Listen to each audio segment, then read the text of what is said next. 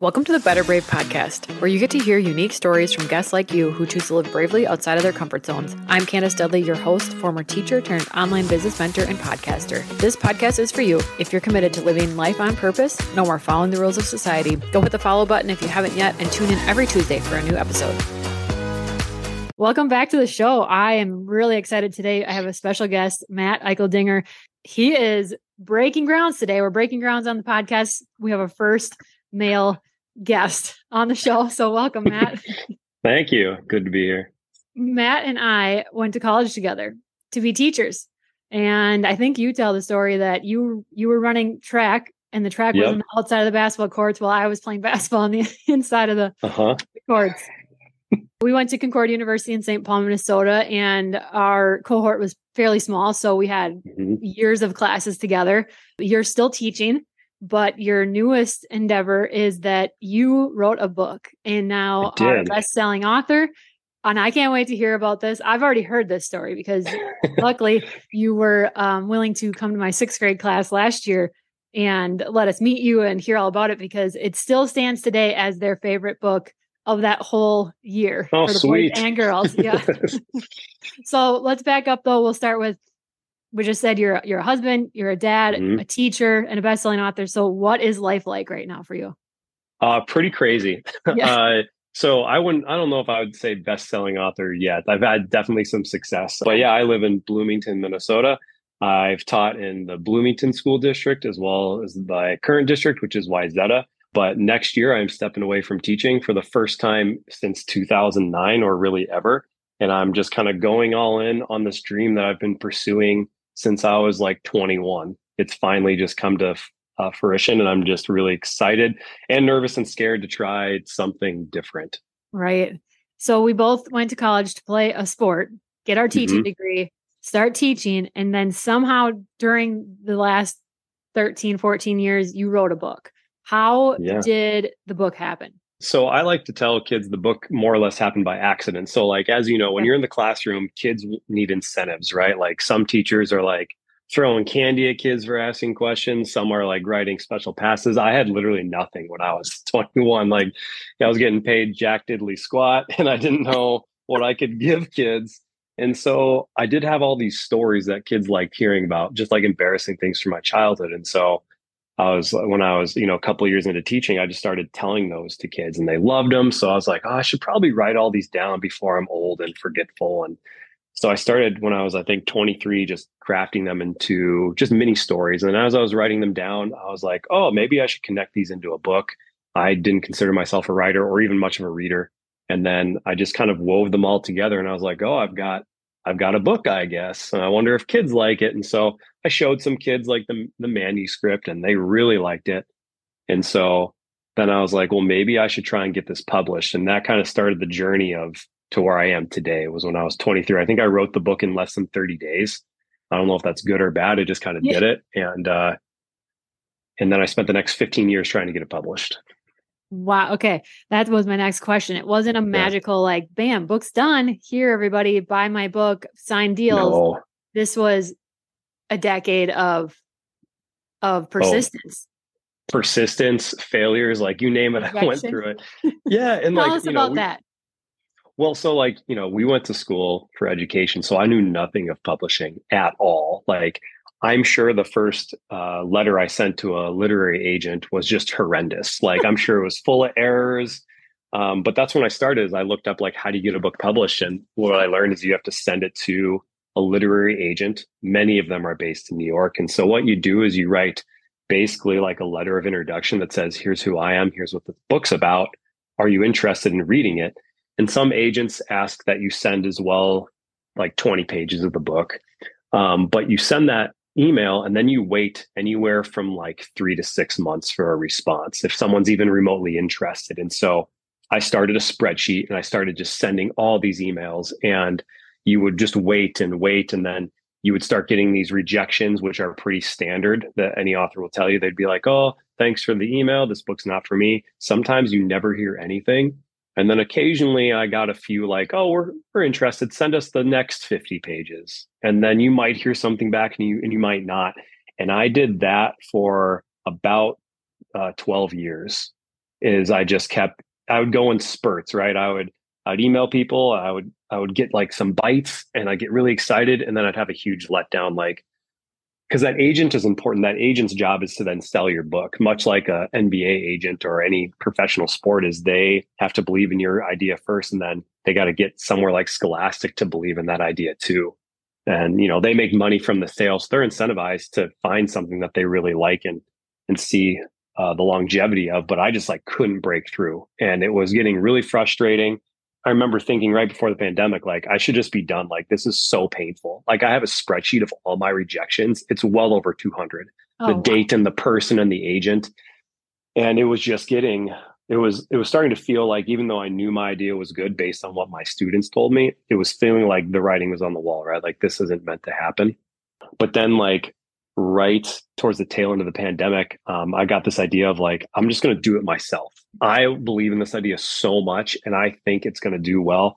I'll just make it myself. So uh, I partnered with Wise Ink in Minneapolis. They do a lot of self help books and like more nonfiction. Um, definitely do children's. And so I raised money on Kickstarter, which is, you know, people like you uh, did and and bought the book before its existence. And I made the book in 2021 and it was published with a few thousand copies. And then I learned, you know, like how to try and sell books, which is like a whole nother deal. What happened after that is I, I started to gain traction. Like I still couldn't get into places like Target or Walmart and Barnes and Noble because I'm independent. And so I've got nothing to my name other than sales, which were minuscule compared to like what other people are putting out. But I ended up selling thousands of copies and I started winning awards and I was winning awards against people who were published and had agents and were at big market stores. And I was like, okay, I've got this. Like someone's going to pick me up, someone's going to see me. But after two years, no one did. And so I had about 200 books left in stock. And to print more books is extremely expensive. It is so expensive. And you never really even make back that money. It, it's like almost a break even. And so I was like, well, I need to decide am I going to write the next book? Am I going to print more copies or honestly just be done? Because I was so tired of not getting anything. And so I finally was like, I need someone who's not family to give me some advice, right? Someone who doesn't know me. And so I paid for a consultation with an agent in New York, did some work on Minneapolis too. And I was like, I met with her and I'm like, here's what I need. I just need some brutal honesty. Do I stop? What do I do to get noticed? And so she asked for like my sales numbers and the history of the book. And and kind of like my social media presence. And she's like, you know, I'll, I'll get back to you. Um, I, I need to think about this and what advice is best for you. And I was like, okay. And that was in January of this year. And then like two days later, she called me and she's like, I want to be your agent. And I was like, what? like, what do you mean you want to be my agent? She goes, well, before you say yes, you should know that I only rep women's nonfiction. What? And I was like, I'm like, then why would you want a book about for middle schoolers where the or a boy is the protagonist like how do i fit your narrative? And she goes you're a slam dunk. I don't know how this hasn't gotten picked up. She goes we're going to sell this like probably soon. I'm going to pitch it to all the major publishers in new york at the end of this week if you sign with me and i bet we get someone to bite. And that's more or less exactly what happened. I signed like a week later. She pitched it to all the major publishers in new york. And then um, andrews McMeel publishing which does like Big Nate, Garfield, Calvin and Hobbes, Peanuts, everything syndicated, offered me a multi book deal. And it was like 15 years condensed into like this 20 day period of high intense, oh my God, my dream is happening. Unreal. And that's, yeah. So that's kind of where I'm at right now is, oh. is um, at the pinnacle of my dream. So I want to go back into the days of probably the dark days of rejection. How do you yeah how does someone take rejection for 12 years and not stop? So many people would get one no and be like, "Oh yeah, guess it wasn't wasn't it?" Yeah. I think for the first few years it was you don't know what you're getting into, right? Like I was young, like got nothing else going on. I'll send some letters and that was probably the first few years. It's like I was just oblivious to whether or not it was going to work. But sure. then when you when you get really rooted down in your dream, I think what kept me going honestly was probably my kids at school mm. is like I knew what I what they were giving me was was not feedback based on who I was, it was based on the actual product. That to me was huge as I knew that it could be successful, but there were some really like I remember I almost got signed by an agent who does the Lemony Snicket series, which is a huge, like best selling. She was one of my only full manuscript reads. And that's where they take your whole book and they actually read it. Like you're really close to being signed. And she said, I'll get back to you in a week. And I had to wait eight weeks. And I did not sleep well for eight weeks because every night I'm like, tomorrow's the day I'm going to get the call. Tomorrow's the day I'm going to get the call. And when I finally heard the rejection after that one, that one stung the worst. That one, that was the hardest. And then, you know, after, I don't really know what kept me going. I think I, I don't, I won't say I was obsessed with my dream because it wasn't like I was working on it every day, mm-hmm. but I thought about it often.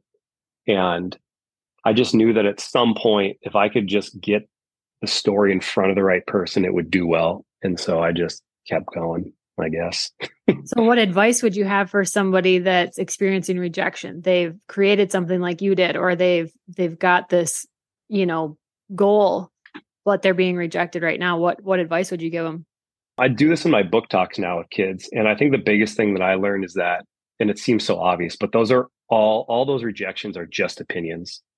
Even though they might be coming from professionals, they might be coming from someone who's extremely successful that opinion doesn't mean that your idea is bad or not good. You might just not have the right audience yet.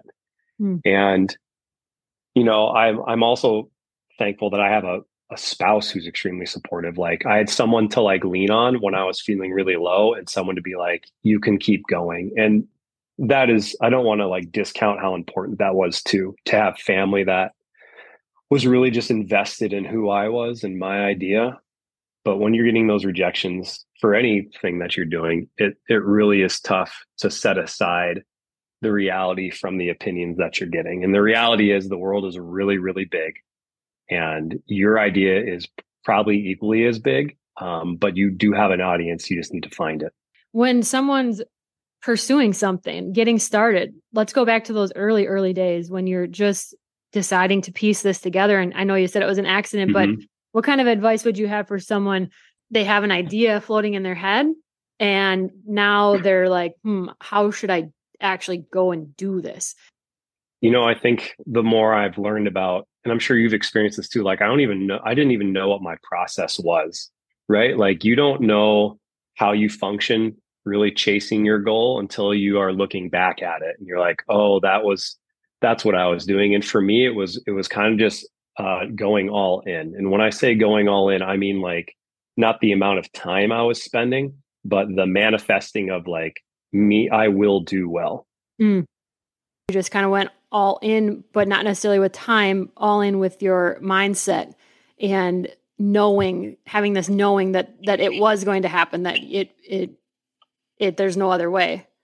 My wife was really good too about asking me early on, like, what what do you actually want from this? Are you wanting it to make us a lot of money, or what is the what is the end result of this goal? And that that has really shifted over time. But when I first started, I really just wanted to see my book on a shelf. I thought that would be the coolest thing ever. And you know, once I saw my book on a shelf, like at an independent store, it was a, an absolute surreal moment to see that I had accomplished the original goal. But I was surprised how much my goals also changed over time. And I don't know if that's because I believed in my idea so much and knew that it could be successful. But I, I, guess that just caught me off guard. To now, I think my book can actually do really well enough to make an income for me and my family. And I feel like it's going to be one of those two things. Either it's going to end up in the dollar store or it's going to do really well. I don't think there's going to be an in between, um, which is why I'm taking a year off to spend so much time investing, you know, everything into this one moment that I think has been building for such a long time. Yeah, two things that strike me from that is that one, your wife's question of what is the goal, what is the purpose, and just having that clarity, I think is a really cool piece of you know, you could have you can have goals on different levels. Like it was totally fine that your first part of that was I just want to see it on a shelf. Like one shelf. That that's it. And now the second piece that I just find really interesting is you also have allowed the goal to shift so I think that permission in there to say, yeah, things are different now. I want something else. I've changed my mind. I just like that piece too. Yeah, absolutely. And I, I think for a lot of people when they start with a really big idea, right? Because I think when we have a seed of idea, at least for me, I jump right away to what is the best outcome of this. For mm-hmm. example, like if I if I start training for a marathon, right? I immediately think like I'm going to qualify for the Boston Marathon. Like that's how well this is going to go. and you know, with an idea of of business or with you know or a passion, it's okay to dream that big. I really I started asking myself the question ever since I got signed by my agent. The thing that keeps coming up in my brain is why not? Like mm-hmm. why not me? Why can't I do this? Why am I filling myself with doubt even after getting signed by an agent right i've i've i was surprised how i was still doubtful after all this recent success mm. of how i still think like oh this is going to flop and trying to remind myself daily like i met the goal that i was doing for 15 years i need to celebrate and we did celebrate as a family and now it's a reset all right i checked that off I, I I solved that. Now what can I do with this moment? And why not me? Why can't I do the next big thing? Yeah, that's a powerful question. Why not me? Like someone's going to sell a, a, kid's book. Someone's going to yeah. change careers. Like for my case, someone's going to be, you know, a mindfulness coach, whatever it is, but why not you? That that I don't know if we ask ourselves enough. Maybe across the board men and women, but I definitely know that my women listeners, I think sometimes we jump to well, if I make this shift, what's the worst that can happen? When really, maybe we should just be starting with what is the best case scenario and just feed into that type of energy instead of uh, it's a very different feeling a different energy when you're thinking that way than than when you're giving thought and time to the worst case scenario absolutely and you know something else that's really struck me in, in the past few years especially is is when you are because sometimes I think when we come up with a, an idea that we think it might seem far fetched, um, when you present that idea to someone else, they are usually genuinely supportive. Mm-hmm. Right. So, like when I told people I was thinking of doing this, or when I did my Kickstarter, or when I was thinking of taking a year off, everyone was like, absolutely. What can we do to help? And to allow yourself to to be okay with taking a risk too because that's what all big ideas are right is it's going to be a risk at some point who are going to be those people that are encouraging you to do that because as much as as I would like to say that my journey has been about like me just grinding away for 15 years until I finally did it. It really isn't. Like I really think my what I would like my story to be remembered by at least is that I did have a drive to do this for so many years and it lived inside my head, but also I shared that idea with so many people. And when I was not doing well with believing in myself, I had so many people to to kind of keep pushing me. Yeah, the other thing that strikes me with your story is you're not the first person to write a young adult book.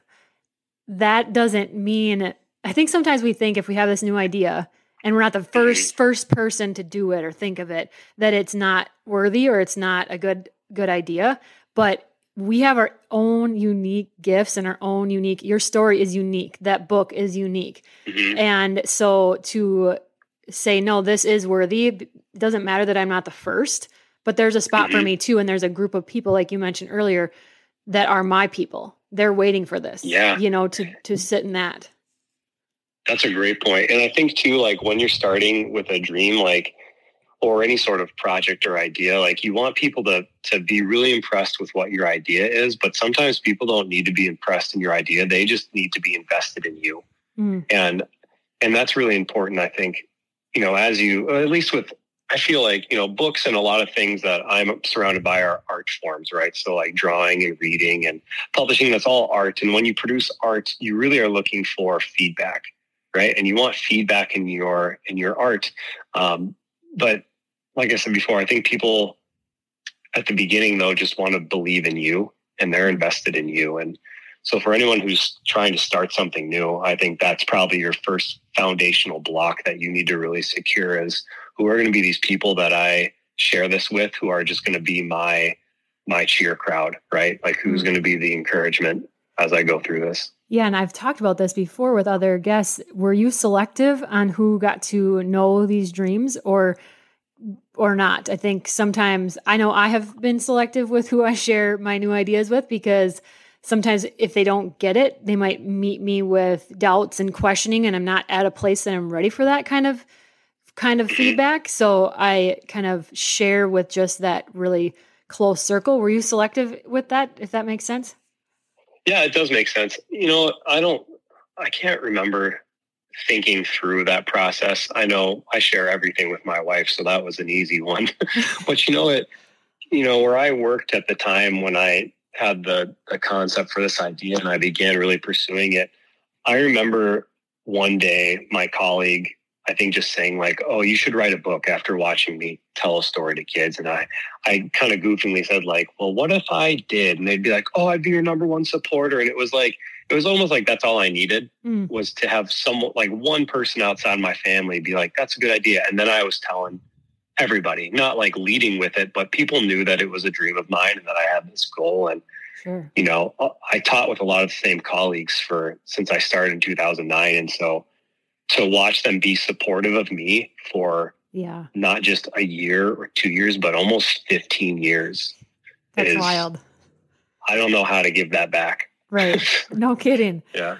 So yeah. I want to wrap up with this question. What message do you have for the listeners that you hope they take away? If they remember nothing else today, what do you want them to kind of keep close to their heart and take away today? I think we kind of touched it on already, but if you are, if you have the seed of an, of an idea and you are just thinking of, you know, making a big change or taking a risk and you're looking for feedback, I think my biggest thing that I've learned in 15 years is that all those opinions that come back to you really are just that they are just opinions. They are not factual. They don't tie you down to a certain reality. You have the time to to explore all sorts of different avenues. And so, you know, one failure doesn't mean that your idea is bad or it's not going to take flight. It might just take some time. And, you know, hopefully you're not waiting 15 years for yours to take flight. But I hope that you, as you're going through it, understand the small achievements and and goals that you are conquering as you work towards that bigger one. Yes, thank you for that. Thanks so much for being here, Matt. Can you tell us where we can follow along with the, with your new book deal and the books that are coming and follow your story?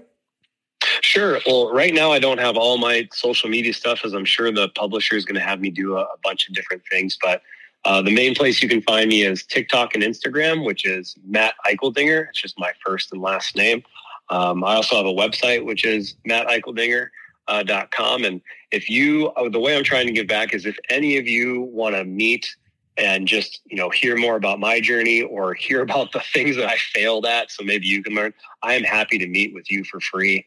And I can just, you know, we can have a drink or do a Zoom. I'm just happy to give back in whatever way I can. And you can just reach out to me through any of those venues and we can get together and, and talk about whatever it is you're trying to accomplish. Fantastic. Thank you so much for that. And I will link all of his links in the show notes for the viewers and to the listeners. Have a better brave day. Hey, thanks for being here. I love being able to highlight entrepreneurial journeys because no two are the same. To grab my free sales page planner or to book a discovery call with me, head to the show notes. Finally, please leave a quick review so I can continue this work. See you next week.